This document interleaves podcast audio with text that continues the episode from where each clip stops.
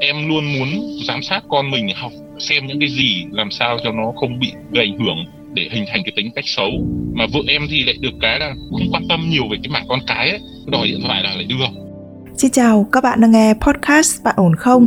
Nơi bạn được giải bày những bất ổn, được lắng nghe, được học hỏi từ chính trải nghiệm của người trong cuộc mình về nhà mình được nghỉ ngơi hoặc thấy vợ con mình con cái mình được vui vẻ hạnh phúc thì mình lại về lại chứng kiến những cái cảnh là ủi vợ thì kêu ốm đau mệt mỏi con cái thì lại xem tivi thế nọ thế kia. Tức là nó khiến cho mình cảm thấy là cái sự hy sinh của mình nó không được đền đáp lại là, là người kia sẽ làm tốt cái trách nhiệm của người kia ấy. Nên nhiều khi em cảm thấy rằng là không biết là do mình sai hay là vợ sai hay như nào mình cũng cần tôn trọng cái riêng tư của vợ hay không. Hy vọng những câu chuyện mà mỗi một nhân vật trong podcast Bạn ổn không đã trải qua cũng chính là những thứ mà bạn cần ở đâu đó trong một vài giai đoạn hay là một vài khoảnh khắc của cuộc đời. Và nếu như bạn cần một người để lắng nghe, một người để gỡ những nút thắt trong cảm xúc của mình, bạn cũng có thể gửi thư về cho chúng tôi qua hòm thư podcast@venispress.net. Còn bây giờ thì hãy cùng đến với câu chuyện của ngày hôm nay cùng với thạc sĩ tâm lý Trần Hương Thảo. Hiện tại là em 32 tuổi, vợ chồng em đều bằng tuổi cả. Vợ chồng em thì có hai cháu, một cháu trai và một cháu gái. Cháu trai thì năm nay đang học lớp 2 cháu gái thì năm nay 4 tuổi ạ. Gia đình em thì bố mẹ em đều là con trưởng nên là rất là vất vả. Cái tính cách là phải phải tự lập ấy. Từ bé đến lớn là em gần như không thấy bố em đánh mẹ em mấy đâu. Mà mọi người chỉ có gọi là tranh luận với nhau, rồi là cãi nhau, chửi rủa nhau. Những cái câu nói rất là bình thường như kiểu hai đứa trẻ con cãi nhau ấy. Bố mẹ em bằng tuổi nên là càng hay kiểu cãi nhau. Thế nhưng mà đối với bọn em thì ngay từ bé bọn em đã phải chứng kiến cái đấy rồi. Và khi bắt đầu là em lớn lên dần đến cái tuổi mình tuổi mới lớn ấy, thì mình bắt đầu biết xấu hổ rồi. Nếu mà mình nghe được những câu mà chửi mắng hay là cãi nhau của bố mẹ hoặc là bố mẹ chửi mình ấy thì mình cảm thấy rất là bị tổn thương ấy, rất là khó chịu và mình cảm thấy rất là ghét bố mẹ luôn thật sự là như thế. Em không có cảm nhận được là một cái gì đó mà mình cảm thấy yêu thương. Bố mẹ bố mẹ em được cái là chửi đã chửi gì xỉ xỉ nhục đau lắm. Toàn chửi những cái câu mà linh tinh thôi. Trong đấy có cả những cái câu ví dụ như bảo em thắt dây mà tự, tự tử ấy. Thì cái đấy nó gây cho em một cái ảnh hưởng rất là nhiều đến tinh thần. Cho đến khi mà em lên đại học em ảnh hưởng đến mức mà em chỉ cần nằm ngủ thôi. Khi nghe thấy tiếng bố mẹ em giọng mẹ em là em cảm giác khó ngủ luôn. Bởi vì em đã bị thiếu thốn tình cảm từ gia đình mà vợ em cũng thế thế nên là em cái tâm hồn của em nhiều khi rất là lãng mạn ấy. em tổ chức rất nhiều cái món quà những cái chương trình kỷ niệm hay là những cái gì đó bất ngờ cho vợ em. Con cái em nó cảm thấy rất là vui vẻ về những cái điều đấy rất là hạnh phúc về điều đấy. Thế nên em rất là muốn dành nhiều kết nối hơn để cho con cái nó đón nhận được rằng là à, bố mẹ rất là tình cảm. Ngày xưa mình không được ông bà dạy thì bây giờ mình cảm thấy thiệt thòi thì bây giờ mình sẽ khắc phục bằng cách là mình sẽ dạy nhiều cho con cái mình hơn. Mà vợ em thì lại được cái là không quan tâm nhiều về cái mảng con cái ấy nhiều khi con cái là nó đòi điện thoại là lại đưa, hay là mở tivi xem là cũng đưa, hoặc là nó xem nhiều cái gì mà vợ em cũng không để ý. Em thì nhiều khi công việc cũng bận nên là em cũng không dành được nhiều thời gian cho con. Và khi em thấy con cái nó như thế thì em cảm giác cũng khó chịu. Mặc dù có thể là em không dành nhiều thời gian hàng ngày như vợ em hiện tại, thế nhưng mà em luôn luôn lo xa ấy. Và em có xu hướng chiều hướng là mình sẽ là bạn bè với con cái mình khi mà nó lớn lên, nó trưởng thành. Cái thời kỳ ví dụ như mình ngày xưa chẳng hạn, mình tuổi dậy thì nó có thể tâm sự mình một cách rất là thoải mái. Nó có những cái quyết định và mình ở đằng sau mình ủng hộ, dù có thể là đúng, có thể sai. Em cũng muốn hướng là sau này nó gắn kết với mình và nó cũng có xu hướng là ở gần gũi mình, chứ không muốn là con cái mình sẽ phải đi làm xa. Thế nên em, để mà mình không rơi vào cái trường hợp sau này như thế thì em rất là muốn là mình thay đổi bản thân mình này. Vợ cũng phải thay đổi nữa. Để làm sao lúc nào mình cũng phải kịp được cái xu hướng của thời đại này để phù hợp với lớp trẻ ấy thế nhưng vợ em thì cảm giác là vợ em có sức ỉ quá lớn. Tại vì em đã nhìn được thấy những cái sai lầm từ cái việc không tốt và không tình cảm với mọi người. Cho nên là em đã tự dạ. mình hình thành được cái bản tính tốt và tình cảm với mọi người. Thế nhưng mà ở đây ấy, sau khi mà trải qua rất nhiều những cái sự việc ở trong cuộc đời như vậy và bản thân của mình hồi đầu tiên mình lại hơi khép kín một chút. Cho nên là em bị rơi vào tình trạng là đề cao cái chủ nghĩa hoàn hảo của tất cả mọi thứ trong gia đình của những người bình thường cũng như vậy, mọi người thường không nhìn ra cái lỗi của mình và lúc nào cũng bắt lỗi người khác. Thì nếu như bản thân mình nhìn lại và mình rơi vào trong cái hoàn cảnh như thế, thì mình luôn luôn cảm thấy là mình là một người rất cố gắng. Mình luôn luôn cảm thấy là mình muốn những điều tốt đẹp đến cho người khác. Nhưng thực sự điều tốt đẹp đấy có phải là điều người ta mong muốn không? Đúng đấy chị ạ. Em cũng thấy rằng là mình cũng có một cái suy nghĩ nó cũng hơi sai lầm.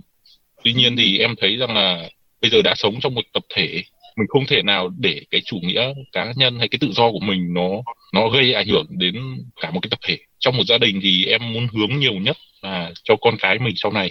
Em uh, lấy nhau từ năm 2013 thực ra thì cũng có thay đổi đấy nhưng mà em cảm thấy rằng là vợ em bình thường đã chậm chạp rồi. Làm ừ. việc gì nó cũng chậm chạp nhưng mà ok có thể làm chậm chạp nhưng mà nó phải uh, tỉ mỉ nó phải kỹ càng một tí thì cũng không sao cả. Thế nhưng mà vấn đề là cái suy nghĩ trong vòng tầm chín tám chín năm đấy mà ừ. không cải thiện được mấy. Mà trong khi đó em là người cũng khá là là năng động. Bởi vì em dám nghỉ công ty. Khi em nghỉ công ty thì là bắt đầu em làm thêm là em còn mở trung tâm để dạy học mà. Thì em cũng dạy người khác thì cũng phải uh, đi chỗ nọ đi chỗ kia. Đi các tỉnh ít nhất là mình cũng làm từ A đến Z từ là một người kỹ thuật từ là một người kinh doanh từ là một người chăm sóc khách hàng. Nhiều khi em cảm thấy là mình như một cái cỗ máy mình làm kiếm tiền xong là rồi mình cảm thấy rất là áp lực trong cuộc sống của mình. Bởi vì khi mình kiếm tiền về thì lẽ ra thì mình về nhà mình được nghỉ ngơi hoặc thấy vợ con mình, con cái mình được vui vẻ, hạnh phúc thì mình lại về lại chứng kiến những cái cảnh là ủi vợ thì kêu ốm đau mệt mỏi, con cái thì lại xem tivi thế nọ thế kia. Tức là nó khiến cho mình cảm thấy là cái sự hy sinh của mình nó không được đền đáp lại là người kia sẽ làm tốt cái trách nhiệm của người kia ấy. Nếu mà em không thay đổi, vợ em cũng không thay đổi thì chắc chắn là con em nó sẽ lại sống trong một cái môi trường là gì? Bố mẹ thì ít quan tâm đến con cái này ít dạy dỗ đồng hành cùng với con cái. Em cảm giác như thế. Bây giờ chị hỏi nhá là trong cái quá trình mình giao tiếp với con bé nhà mình có nói chuyện với bố thường xuyên không nè? Ờ, bé nhà em thì được cái là rất là hay nói chuyện với bố. Và thứ hai là ừ. em lại dành rất nhiều thời gian để chơi với con mà như kiểu là em kể chuyện cho con nghe ấy. buổi tối đi ngủ thì vợ em sẽ là người cầm điện thoại xem xem con cái thì có thể chẳng quan tâm. Cùng lắm là đọc cái câu chuyện gì đó ở trên mạng cho con cái nó nghe. Thì nó có cái ánh sáng đấy thì con cái kiểu gì nó cũng mất tập trung. Nhưng mà em em lại khác. Em muốn đi ngủ là ba bố con mình là cùng nhau đọc truyện. Mà chuyện thì toàn là em bịa ra là những cái câu chuyện mà nó liên quan đến kỹ năng sống thôi chứ em không phải là đọc truyện cổ tích. Các con thì rất là thích thú ngày nào cũng muốn là bố kể thật nhiều. Và các con còn kể lại chuyện nữa mà đấy nhá, em thì làm được chuyện đấy mà trong đời sống hàng ngày ấy, vợ em có phải là cái người mà biết nói chuyện hay là cố hay nói chuyện hay không? Vợ em rất ít nói chuyện chị ạ. Cũng ít nói chuyện với con cái mà em cảm giác vợ em ấy là hay xem tivi mà vợ em được cái là từ bé lớn là thích xem phim. Mà có những bộ phim mà xem kể cả chục lần cũng xem được. Nhất là cái phim gì mà bạn tình ca mùa đông, mấy cái phim Trung Quốc. Cái thói quen sinh hoạt của em là gì? Là có thời gian thì lại ưu tiên cho mình hơn. Là gì? Ngồi lướt phây xong là rồi đọc báo xong rồi xem phim. Còn con cái, nếu như em nhé em sẽ suy nghĩ là à mình sẽ dạy con mình những cái gì, mình chơi cùng con như thế nào. Đấy, thì còn vợ em thì không nghĩ đến cái đấy, hoặc là đơn giản như thế này. Bây giờ dạy con tập vẽ. Con vẽ hay con tô màu được, mình phải khen con như thế nào? Em cũng phải là người làm chủ động, nhưng mà vợ em không nghĩ đến được cái điều đấy. Nhưng mà chả lẽ em lúc nào em cũng phải nghĩ đến, em cũng phải dành thời gian như thế. Bởi vì sao? Bởi vì em còn đang rất là dành thời gian để tập trung cho cái mục tiêu của mình nhiều khi em dành cái thời gian mục tiêu cho của em em thực hiện ấy, thì em chỉ muốn là mình dành trọn vẹn thời gian cho nó thôi, chứ mình không muốn bị phân tâm ấy. Thế nhưng mà vợ em thì rõ ràng thời gian thì có ở nhà, mà tại sao lại không cân bằng được cái đấy để mà dành cho thời gian cho gia đình, cho con cái? Thế nên nhiều khi em cảm thấy rằng là không biết là do mình sai hay là vợ sai hay như nào, mình có cần tôn trọng cái riêng tư của vợ hay không. Em thấy rằng là mình rất là yêu trẻ con, mặc dù là em cũng không chịu được cái tiếng mà trẻ con nó khóc đâu. Do là như thế này chị ạ. Khi mà con cái khóc hay thế nào ấy hoặc nó làm sai cái gì đấy thì mọi người cứ thờ ơ thôi. Tức là mọi người không quan tâm để cách giải quyết vấn đề cho trẻ con. Thì em thấy nó khóc dai quá thế nọ thế kia thì em lại phải ra, em nhiều khi mình cũng không kiên nhẫn là mình cảm thấy khó chịu. Lẽ ra con gặp vấn đề gì thì mẹ hoặc là bà hoặc là gì đấy, ra gọi là để xem vấn đề của con là cái gì, giải quyết cùng con như thế nào. Thế nhưng mà em cảm thấy là vợ em không quan tâm nhiều đến cái vấn đề là đồng hành cùng con đấy mình là đàn ông mà mình vừa áp lực là phải lo trụ cột về kiếm tiền cho gia đình này. Xong là rồi bây giờ lại phải, lại lại phải là người tiên phong để để mà cải tạo cả nhà, để mà dạy dỗ con cái. Em thì được cái là em cũng rất là thích cái tính cách của em ở cái chỗ là mình là người đi tiên phong kết nối.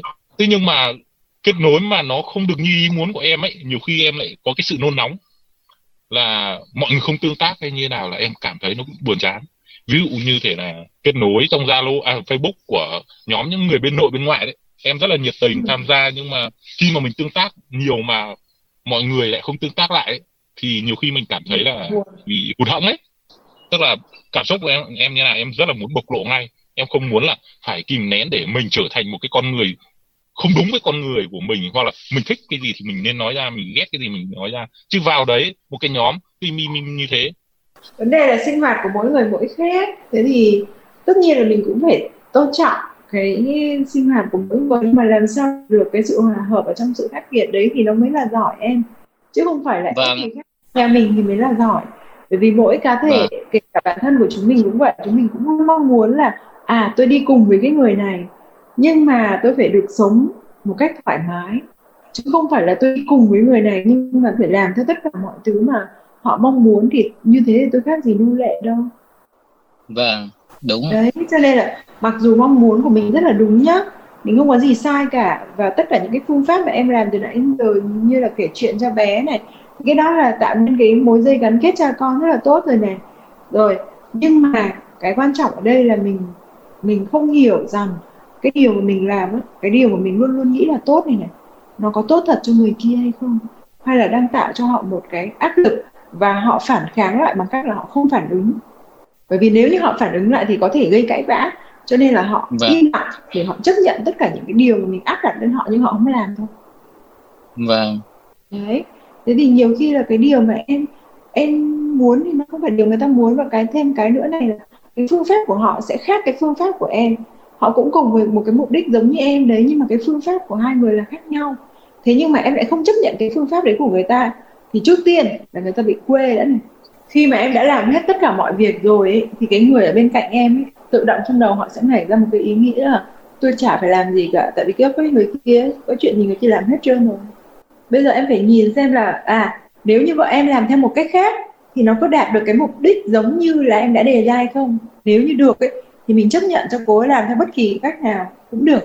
Đừng quá quan sát vào cái quá trình mà cô ấy làm nữa thì em sẽ thấy đỡ ức chế hơn bây giờ những cái thói quen sinh hoạt chung ấy, nếu em không can thiệp, con em sẽ có một cái thói quen xấu giống mẹ, là có thể không ngủ trưa, đi ngủ muộn. Có thể là xem tivi hoặc là những cái nội dung linh tinh, nhà cửa không biết dọn dẹp đấy kiểu như thế. Em thì lại được sinh ra trong một cái môi trường mà bố em khắt khe và kỷ luật.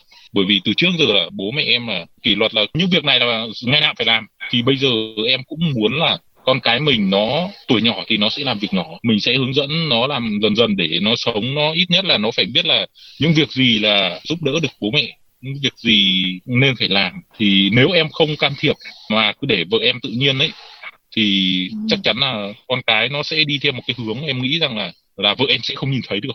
Bởi vì có rất nhiều trẻ con xem những youtube những nội dung rất là linh tinh mà em cũng thấy là con em thấy có những thời điểm mà nó xem rất là nhiều chương trình mà nó học những cái linh tinh châu đấy. Em thấy như thế là không được thì em lại phải cải thiện. Em không thể nào mà lúc nào cũng là người phải đi chủ động về vấn đề đấy được. Thế nên là khi mà từ lúc cưới nhau cho đến tận bây giờ chứ phải không chị nhé từ lúc có con đến bây giờ là từ năm 2014 đến bây giờ, em vẫn cảm thấy là vợ em đang không dành chú trọng nhiều về con bởi vì vợ em, có thể là vợ em không yêu thương trẻ con cho lắm tức là không thực sự là thích thú trẻ con. Trừ con mình thì tất nhiên là vẫn yêu nhưng mà ở một cái chừng mực nào đó thôi. Còn đối với em nhá khi mà vợ em mang bầu đứa thứ nhất là em đã học về thai giáo rồi. Em đã đồng hành cùng vợ cho con nghe nhạc đọc kể chuyện soi đèn. Khi để ra em cũng áp dụng cái phương pháp Grand Rendoman ấy là cũng kích thích thị giác đủ kiểu luôn. Đứa nào em cũng ấy nhưng mà đứa đầu tiên là em lúc ấy em có nhiều thời gian em dành nhiều hơn. Đứa thứ nhất của em là nó giao tiếp rất là tốt nó rất là tự nhiên tự, tự tin để nói chuyện nó kết nối được cả người lớn tuổi người nhỏ tuổi nó đều nói chuyện được hết. Biểu hiện uh, của mọi người như nào và nó cũng sẽ kết nối được và nó cũng có khả năng hòa giải được. Thì em thấy rằng đứa đầu tiên thì em rất là ưng ý nhưng đứa thứ hai là khi có bà bà ngoại lên thì môi trường nó đã khác rồi lúc đấy em không nhiều thời gian dạy. Thế thì em thấy rằng là từ lúc có con thì cảm giác như thế là vợ mình không thực sự là là, là chủ động trong cái vấn đề làm thế nào để tốt nhất cho con. Không phải tốt ở đây là cứ phải áp đặt con phải học cái nọ cái kia, mà là tốt ở đây là mình tạo cho con một cái môi trường nó lành mạnh để cho con nó có thể có những cái mà nó nó sáng tạo, nó tự quyết định. Hoặc như em kể một cái câu chuyện là gì? Là chơi với con thôi, nhưng mà vợ em không chơi. Nhưng mà nếu mà em chơi chẳng hạn, cùng là câu chuyện, khi mà con vẽ thì em sẽ muốn là mọi người kết hợp vào cùng nhau vẽ hoàn thành một bức tranh. Hoặc khi con hoàn thành rồi thì mình sẽ cổ vũ con như thế nào để cho con nó có một cái tinh thần động lực là nó được nhận những lời khen, nó nhận thấy được là nó làm được những cái việc mà nó có thể làm. Cái vấn đề đấy em nghĩ rằng cái tâm lý đấy vợ em không tìm hiểu nên vợ em không biết. Bởi vì vợ em ấy không dành thời gian để tìm hiểu những cái đấy. Còn nếu mà tìm hiểu thì chắc chắn là biết, bởi vì vợ em là người trí nhớ rất là tốt, trí nhớ tốt hơn cả em. Thế nhưng mà cái khả năng giao tiếp, cái mối quan tâm của vợ em nó lại không rơi vào cái đấy. Chả lẽ em mà bỏ thì gia đình nó cũng bình thường thôi, nhưng mà em kỳ vọng hơn là gia đình nó sẽ tình cảm đúng là chúng mình không thể nào mà bỏ thí con ở đấy để con lớn lên hoang dại như cây cỏ. Thế nhưng mà chị muốn nói với em một cái điều như thế này. Không có đứa trẻ nào cảm nhận được tình cảm hay là lớn lên một cách lành mạnh nếu như nó chịu được áp lực và những sự đòi hỏi ngoài khả năng của nó. Tức là em luôn luôn có một cái tinh thần là lạc quan với con cái hơn, tức là muốn là con mình có suy nghĩ tích cực, chứ không phải là đánh giá vào kết quả là con kém hay nào mà mình vẫn luôn có những cái lời động viên, con chỉ cần cố gắng thế nọ thế kia chứ không không, em không không muốn gây áp lực cho con cái, bởi vì em không quan trọng đánh giá, quan trọng cái kết quả học tập. Bởi vì sao? Bởi vì chính bản thân vợ em cũng như em ấy, dù kết quả học tập có cao đi chăng nữa nhưng mà bước ra ngoài xã hội, cái kỹ năng sống, cái kỹ năng mềm nó mới quan trọng. Thế nên là em không đánh giá nặng vào cái vấn đề là về kết quả học tập, về điểm thi. Mà quan trọng là con cái nó được giao tiếp ứng xử bên ngoài như thế nào? Nó được học hỏi những kiến thức mới lạ như thế nào? Nó có tinh thần sáng tạo không? Dù là người lớn hay trẻ con thì nó cũng đều biết. Kỹ năng sống của nó nó cũng biết. Chỉ có vấn đề là làm sao để vợ chồng có thể hòa hợp trong cái vấn đề chủ động gọi là cùng nhau chủ động ấy. Tại vì khi em thấy vợ em chủ động em sẽ là người để cho vợ em uh, làm. Nhưng mà khi em không thấy ai chủ động thì em sẽ bực tức kiểu như thế đấy bản thân của em có có rất nhiều những cái tốt, em đang làm rất tốt. Chính vì em làm tốt và em nhận ra được rằng là à những cái này là thiếu sót, những cái này là sai và em cố gắng nỗ lực để sửa chữa nó, nhưng vô tình toàn bộ những cái điều đấy nó tạo nên một cái sức ép khổng lồ cho những cái người xung quanh em. Và khi người ta bị chịu cái sức ép về sự đòi hỏi một cách thầm lặng như vậy ấy, thì nó khủng khiếp hơn rất nhiều. Bởi vì người ta không phản kháng được, bởi vì em có đưa ra yêu cầu đâu. Em không hề đưa ra một cái yêu cầu cụ thể nào cả, cho nên người ta không phản kháng được.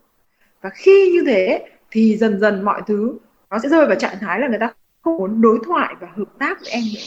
Cái này mới là cái chết này. Ở đây nhá có những người họ ra trở ra mặt luôn là ép là đứng là đứng này ngồi là ngồi này. Thế nhưng mà có những cái mà nó thầm lặng hơn. Đấy là tôi đưa ra yêu cầu. Hoặc là tôi chỉ cần nhìn thôi. Làm không được cái tôi nhìn. Tôi thấy khó chịu. Điều này tưởng là tốt với mình và mình nghĩ là tốt cho người ta nhưng thật ra lại không tốt tí nào. Nó là vấn đề về về mặt tư tưởng của mình đó em. Cho nên là mọi thứ nó đều có cái cái tương đối của nó thôi. Không phải là cái gì cũng sẽ hoàn hảo một trăm phần trăm được. Và trong cuộc sống này thì nói chung là cũng phải cứ phiên phiến đi thì nó mới thoải mái được. Và khi nhá khi em thoải mái nhá chính bản thân của em ấy nó sẽ trở thành một cái khối dẫn rất là lớn. Trên đời này Nói ai cũng có mơ ước chứ ai cũng muốn cái này cái kia thế nhưng mà có những cái thứ không đạt được thì tôi thôi. Sống thoải mái lên em ạ không việc gì mà phải căng thẳng không em không căng thẳng đâu chị. Em cũng có mục tiêu của em mà. Em có những cái em làm việc riêng của em làm. Đây là chả qua em ừ. chia sẻ thế để mà nó nó giải bày bớt được cái phần nào cái nỗi uh, khổ của mình ấy.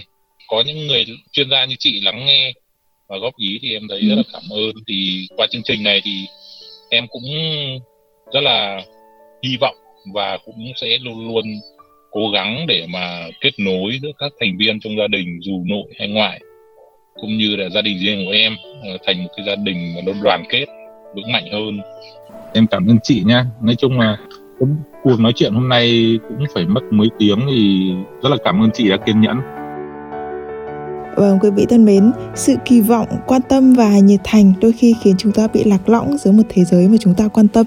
Bởi vì không phải ai cũng cảm nhận được nó, không phải ai cũng tiếp nhận được nó như một thứ khiến cho họ hạnh phúc. Mình nghĩ cuối cùng thì sự hài hòa nhiều khi cần sự tiết chế, hạ cái tôi của mình xuống. Khi đó thì cuộc sống của tất cả mới có thể dễ thở hơn. Hy vọng các bạn sẽ hạnh phúc với những kỳ vọng và sự nhiệt thành của mình. Còn nếu như bạn đang gặp phải những bế tắc những bất ổn trong cảm xúc của mình hãy gửi thư về cho chúng tôi qua hòm thư podcast a net.